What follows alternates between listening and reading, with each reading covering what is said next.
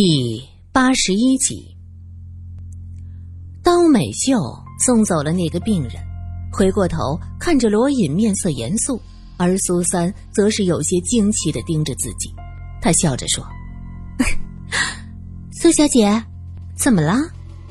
可是冷医生那边有消息了，要放人了，是不是？我听说美专的学生都闹起来了呢。”美秀，你方才打的结很特别啊。苏三的声音有些发哑。哦，那个叫做三叠结，也叫三重结，是外科手术上的一种结。其实这种结在手术上会有些缺陷，结线头比较大。不过我的手很笨的，也就能打点粗笨的结，打习惯了。你家有很多蒲草绳子，上面的结也是这样的。刀美秀点点头，对呀。我从小就喜欢编草辫子嘛。她有着一张讨人喜欢的小圆脸，笑容甜蜜，眉眼弯弯，怎么看都是一个热情大方的姑娘啊。苏三真的不知道要如何问下去。十二月十三日，也就是杜艳梅被害的那一天，你中午一点左右在哪儿？罗隐问。大前天呢？哦，就是你们来我们医院的那天。刀美秀笑眯眯的说：“对，就是那天，一点多。嗯，哦，我午饭吃的太多了，就去河边走走。对了，我在那儿看到了美专那个讨厌的魏主任。哎，你为什么说他讨厌？切，只要有冷医生在场，他看着冷医生的眼神，就像是发现了一个大金矿，看到了一大箱金子那种。”黏黏糊糊、腻腻歪歪，特别烦人。当美秀回答完，觉得有些奇怪：“你们问这些做什么？难道难道杀人的不是梁校长，是魏主任？”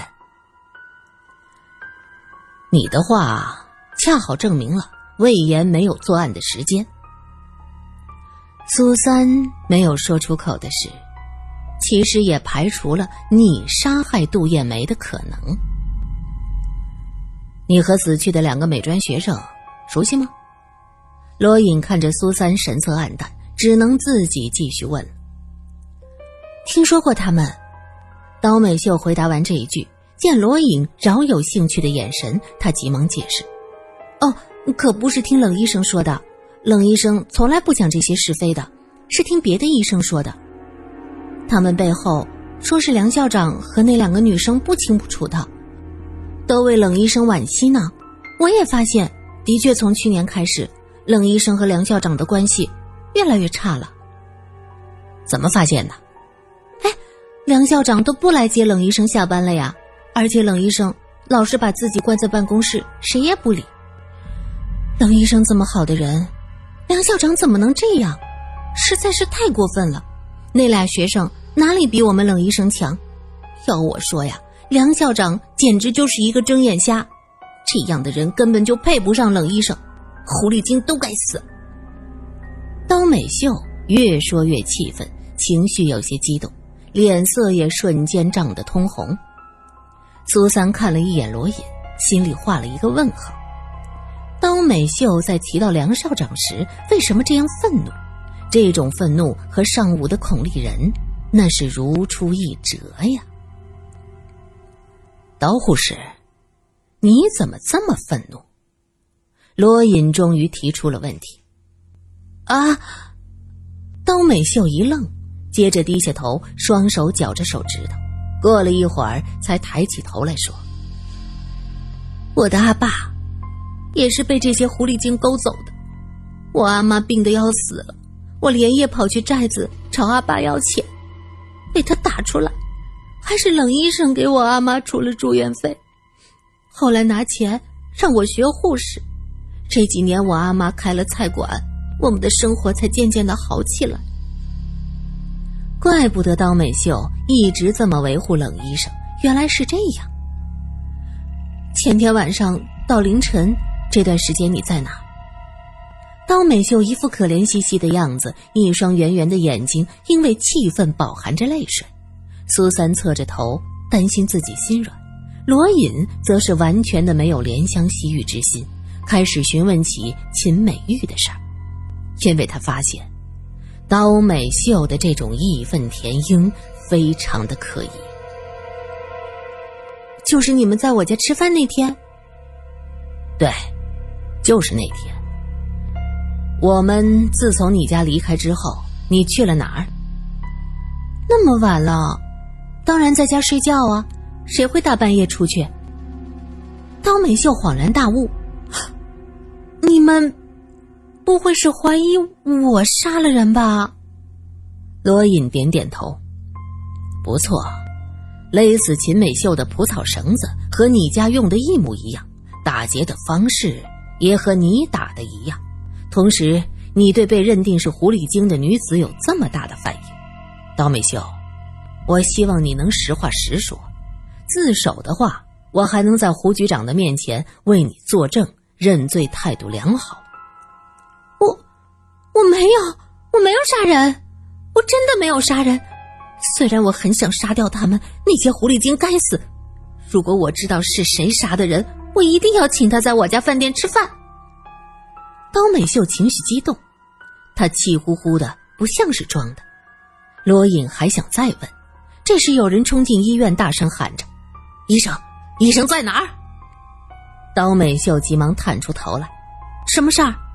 那个人认识刀美秀，他一把抓住她。你是刀家菜馆的女娃子，对不对？我家老爷，我家老人人事不省，医生在哪儿？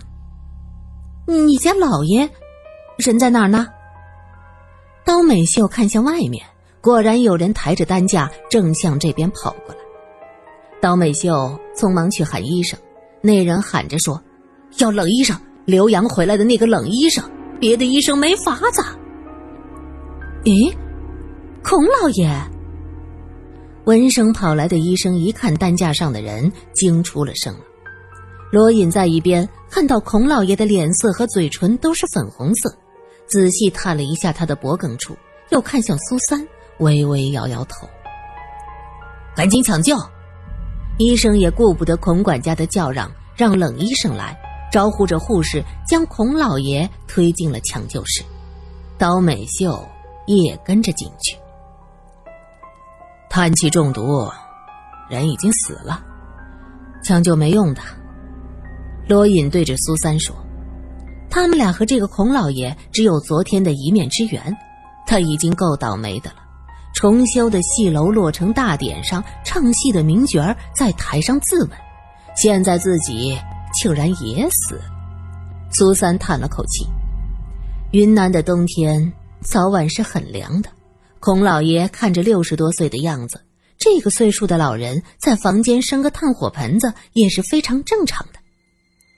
刀美秀去了抢救室，罗隐和苏三看着就走出了医院。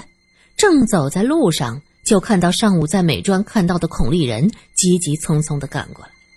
他跑得非常的快，后面还跟着一个家人模样的男人。他嘴里喊着：“少爷，已经送到医院了，您别急。”别急，小心摔啦！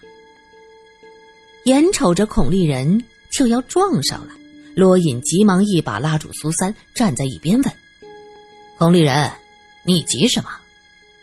孔丽人停住脚步，看到是上午在县长身边的人，他停住脚步，微微一个鞠躬：“呃，对不起，我实在是着急，我爸爸正在医院里面抢救。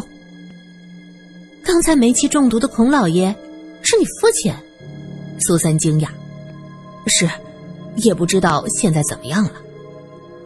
罗隐拍了拍孔丽人的肩膀，嘴里说了一声：“节哀呀。”孔丽人面色大变，您的意思是？罗隐点点头。以我的经验，怕是没有抢救的希望了，还请节哀。苏三心道：“也就是你罗公子。”从来不懂得看人的眼色，对心急如焚的人说这种话，这也太不近人情了。却见孔丽人喊着说：“我要去报案，一定是哪个贱人害的。我爸爸怎么会在房间烧炭火盆呢？他明明有气管炎，冬天很容易犯病。每年冬天房间里都不放火盆的。”那个家人已经跑出来，气喘吁吁地说：“少爷，等等等等我，孔三，你去警察局报案。家人孔三啊的一声，少爷，您您这是？就说我怀疑少颖杀害我父亲。少颖是谁？苏三隐隐觉得可能是昨天二楼的那个小夫人。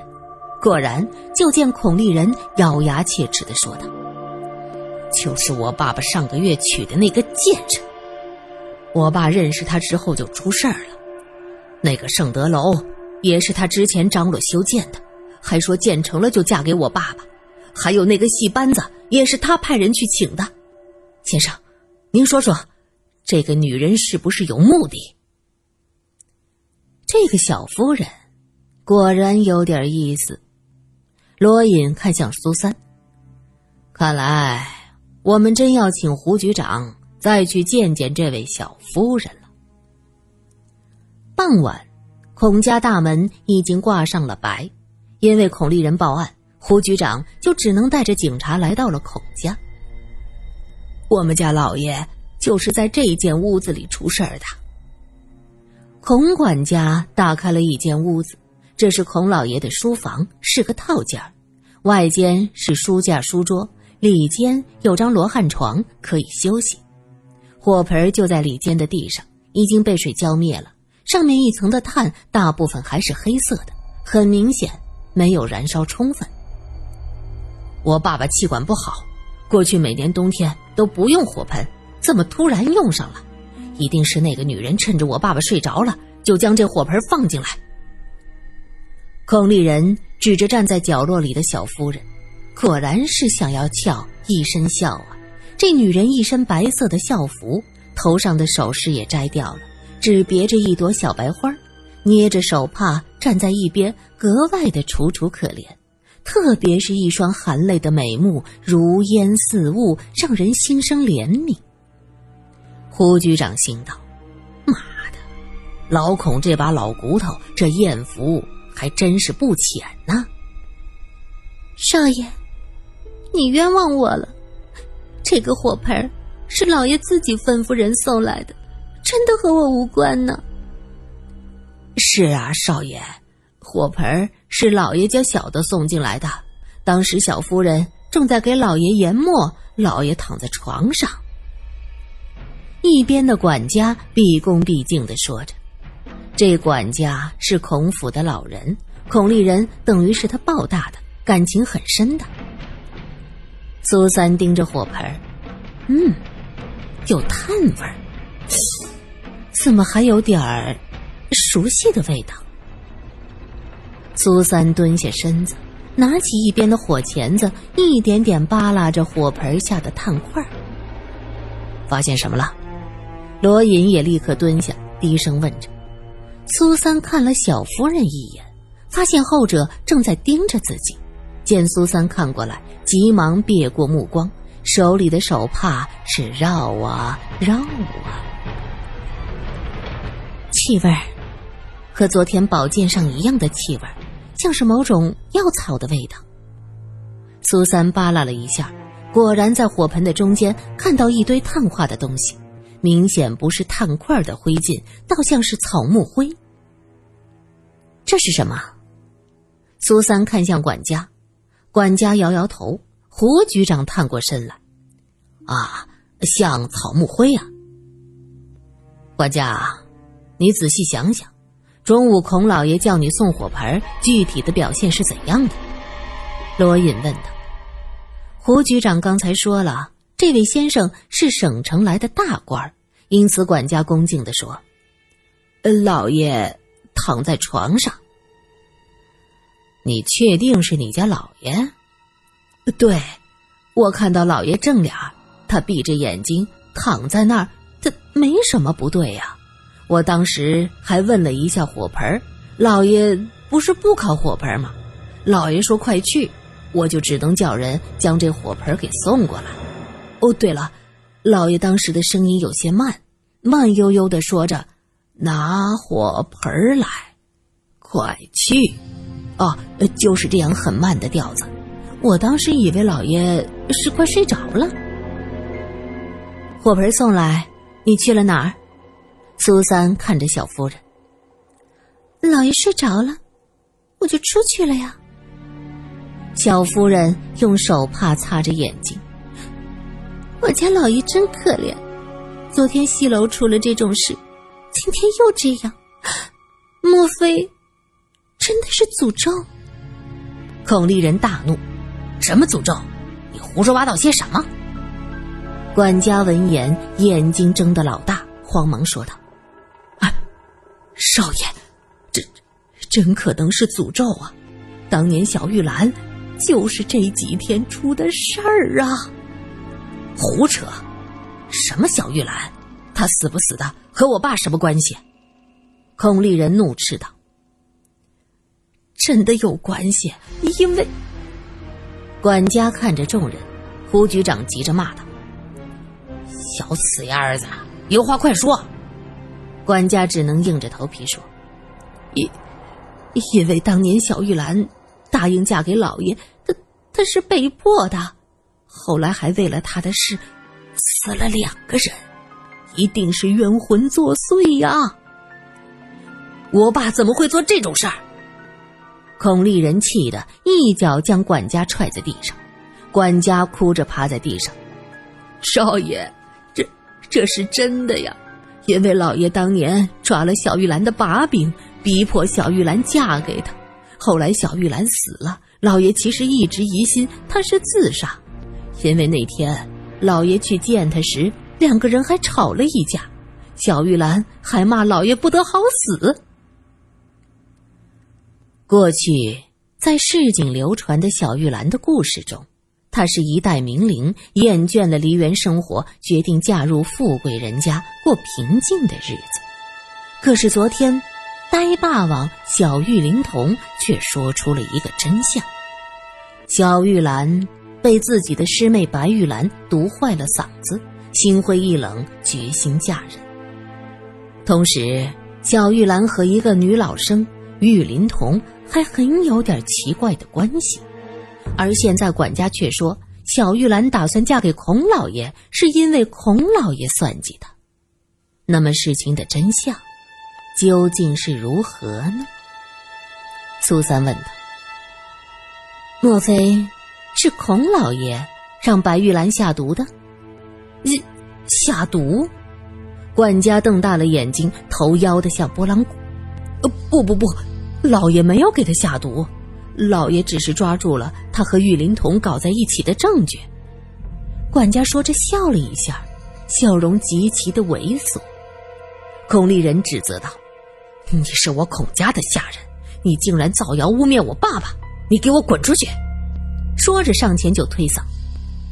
胡局长一挥手，两个警察上前粗鲁的将他拽到一边，反剪着双臂。这些警察。本就记恨上午美专学生闹事包围警察，现在见闹事的头在这儿，当然是暗中下了重手。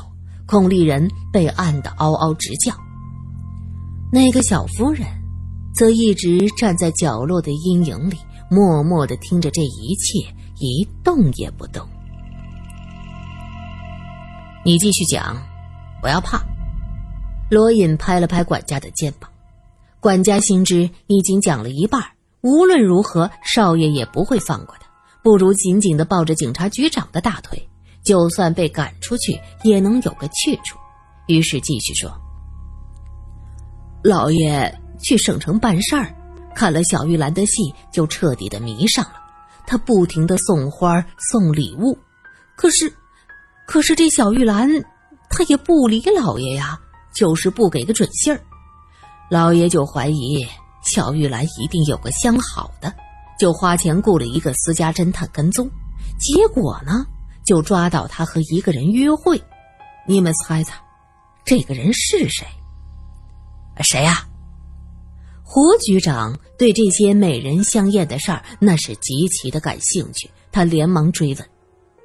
苏三叹了口气，他猜到了那个人是谁。嘿嘿，玉林童啊，谁也没有猜到那个人是玉林童。管家呵呵的笑着，过去只听过磨豆腐，没想到还真撞见了。我家老爷就对小玉兰说：“她有两条路可以走，要么嫁给老爷，要么就等着和玉林童身败名裂。”小玉兰说：“她要考虑考虑。”五天后，她哑着嗓子来找老爷，说她答应了，可是要将全部的胶片都给他。胶片？什么胶片？罗隐问着。就是玉林童的底片。老爷查到小玉兰和玉林童有关系，就让人抓了玉林童，扒光了衣服拍了照。只要小玉兰不听话，就将这些照片给散发出去，让玉林童不能做人。